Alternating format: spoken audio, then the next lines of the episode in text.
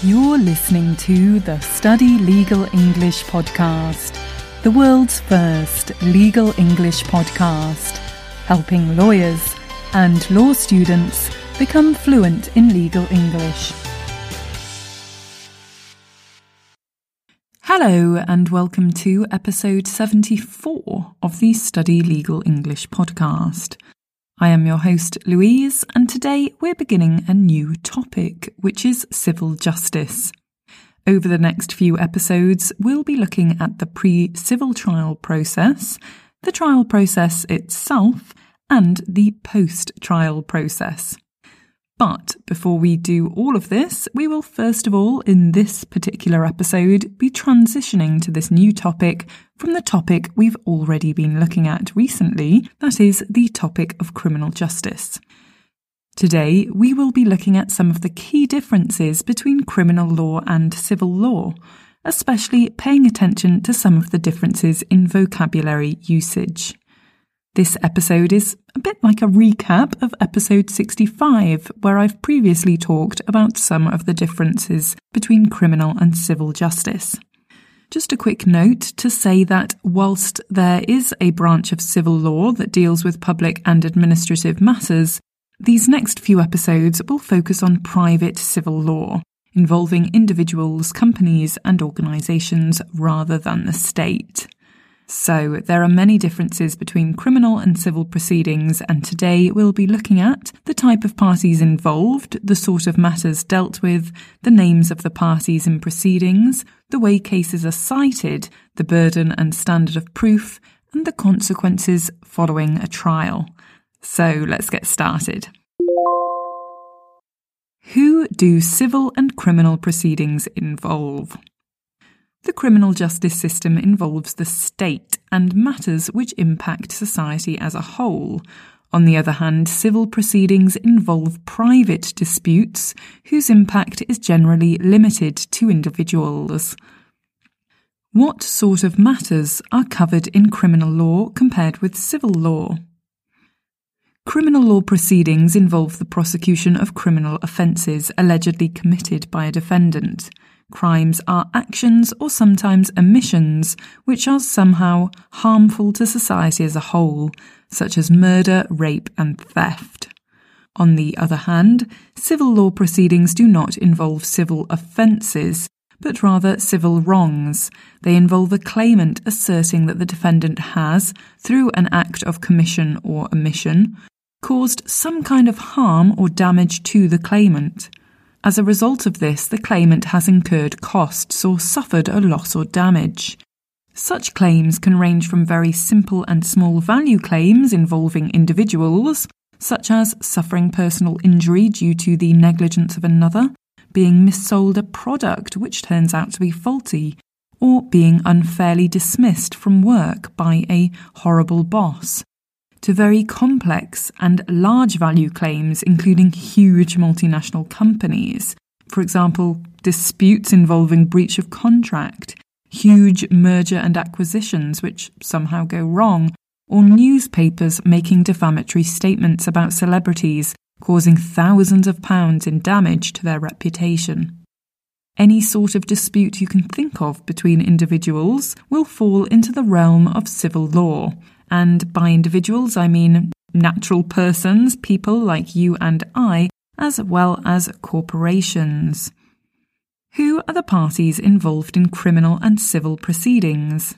In criminal proceedings, a charge is normally brought against a defendant by the Crown Prosecution Service, the CPS, on behalf of the Crown.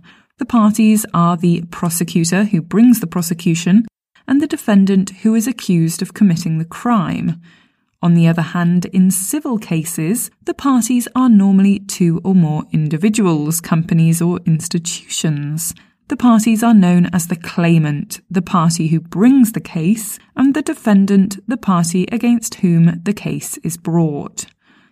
We can also say that the claimant brings a claim against the defendant, issues proceedings against the defendant, or simply sues the defendant. We do not say the claimant prosecutes the defendant as we do in criminal law. In the past, instead of claimant, the term plaintiff was used, interestingly, a word derived from the French verb plaindre, meaning to complain or to grumble. Anyway, following some very sensible changes introduced by the Civil Procedure Rules in 1999, promoting the usage of plain English in the courts, the word plaintiff and many other archaic legal terms were replaced with plain English equivalents. In this case, plaintiff was replaced by claimant. But to make things a little bit confusing, the term plaintiff is still used in the US and some other jurisdictions. At the appellate stage, in both civil and criminal proceedings, the parties are normally called the appellant, referring to the party who appeals the previous judgment, and the respondent, the person who responds to the appeal. How are criminal cases and civil cases cited?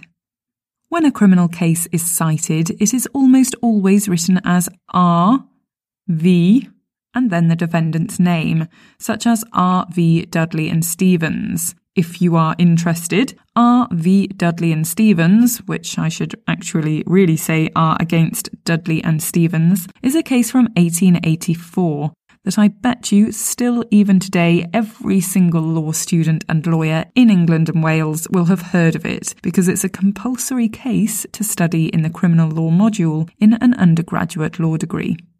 It's a gruesome case which involved survivors of a shipwreck who tragically resorted to cannibalism, eating a crew member in order to survive, and who were subsequently convicted of murder. Apparently, the case inspired Monty Python's controversial lifeboat sketch, in case you are a Monty Python fan. The R in criminal cases stands for Regina or Rex, aka the monarch, the crown, the queen, or the king. And when spoken, we sometimes say R or also the crown. The V, when spoken in British English, is said as against or and, but in the US, people often say versus. So R. V. Dudley and Stevens becomes the Crown against Dudley and Stevens, or the Crown and Dudley and Stevens if you are speaking to British English speakers, but in America it would be the Crown versus Dudley and Stevens. Civil cases, on the other hand, are a little bit different. Generally, they don't involve the state, but rather individuals, and therefore we get cases being reported with the claimants and defendants' surnames, or the names of the companies or institutions involved. For example, Donoghue v. Stevenson, or Donoghue against Stevenson. A famous tort case from 1932 which laid the foundations for the modern law on negligence, and which involved a lady who, much to her dismay, found a decomposed, rotting snail in her bottle of ginger beer whilst she was enjoying the beverage. Another famous civil law case is Carlill against Carbolic Smokeball Co. 1893.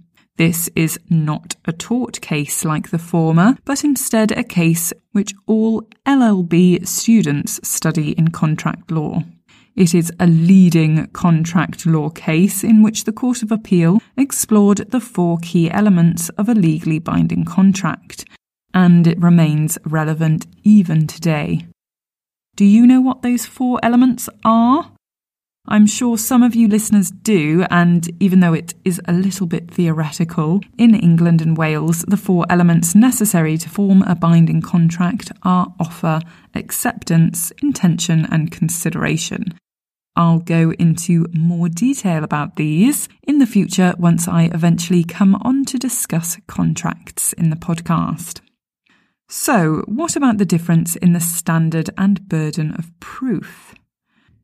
In criminal law, as you should well know by now if you've been listening to previous episodes, there is a strong presumption of innocence of the defendant, which is summed up in the Latin maxim of e incumbit probatio qui dicit non qui negat. And I hope I have pronounced that correctly. This means the burden of proof is on the one who declares, not on the one who denies.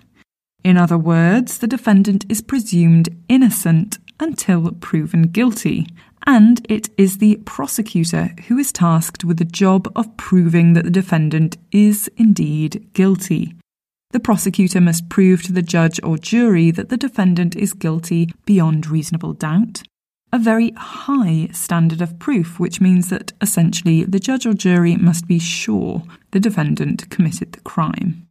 If the prosecution fails to do so, then the defendant will be acquitted. If, on the other hand, the defendant is found guilty, he or she will be convicted. Moving on to civil law, the burden of proof is also on the party that is bringing the case against the defendant. In this case, the claimant. However, there is a lower standard of proof compared to criminal law. The claimant must only prove that what he asserts is correct on the balance of probabilities. This means that the claimant should convince the court that it is more likely than not that the defendant committed a civil wrong. If the claimant succeeds, we can say that the claimant won the case and the defendant lost the case. We can also say that the judge found in favour of the claimant and found against the defendant. Or the judge ruled in favour of the claimant and against the defendant. We do not say that the defendant was found guilty in civil law as we do in criminal law. What are the consequences of a criminal or civil case? In criminal law, the court must impose an appropriate punishment on the defendant. This process is known as sentencing and could involve, for example, sending the defendant to jail. In civil law, however, the court awards remedies to the injured party. For example, ordering the defendant to pay damages. In other words, allowing the claimant to recover damages from the defendant. Great. So now that we've looked at some key differences between the criminal and civil justice systems, let's look at some key vocabulary. First, you'll hear the vocabulary. There will then be a beep and a short pause for you to repeat the vocabulary. This is followed by the definition. Then we'll hear an example sentence. There'll be a beep and a short pause for you to repeat the new phrase. Number one, to bring a case.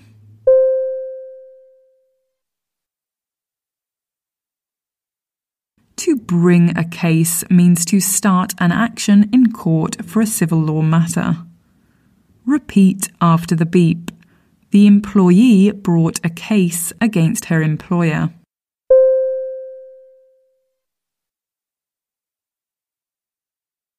Number two, remedy.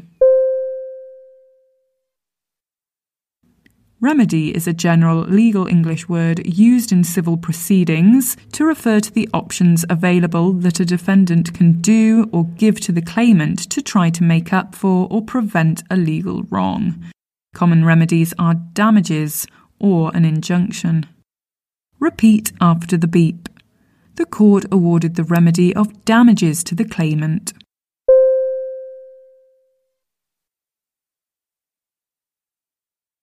Number three, loss.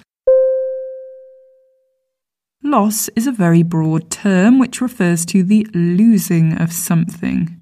It's often used in civil litigation to refer to the damage or the losing of something, the consequences of the defendant's action for the claimant, the harm caused, for example. Repeat after the beep. The damages awarded were intended to compensate the loss caused by the breach.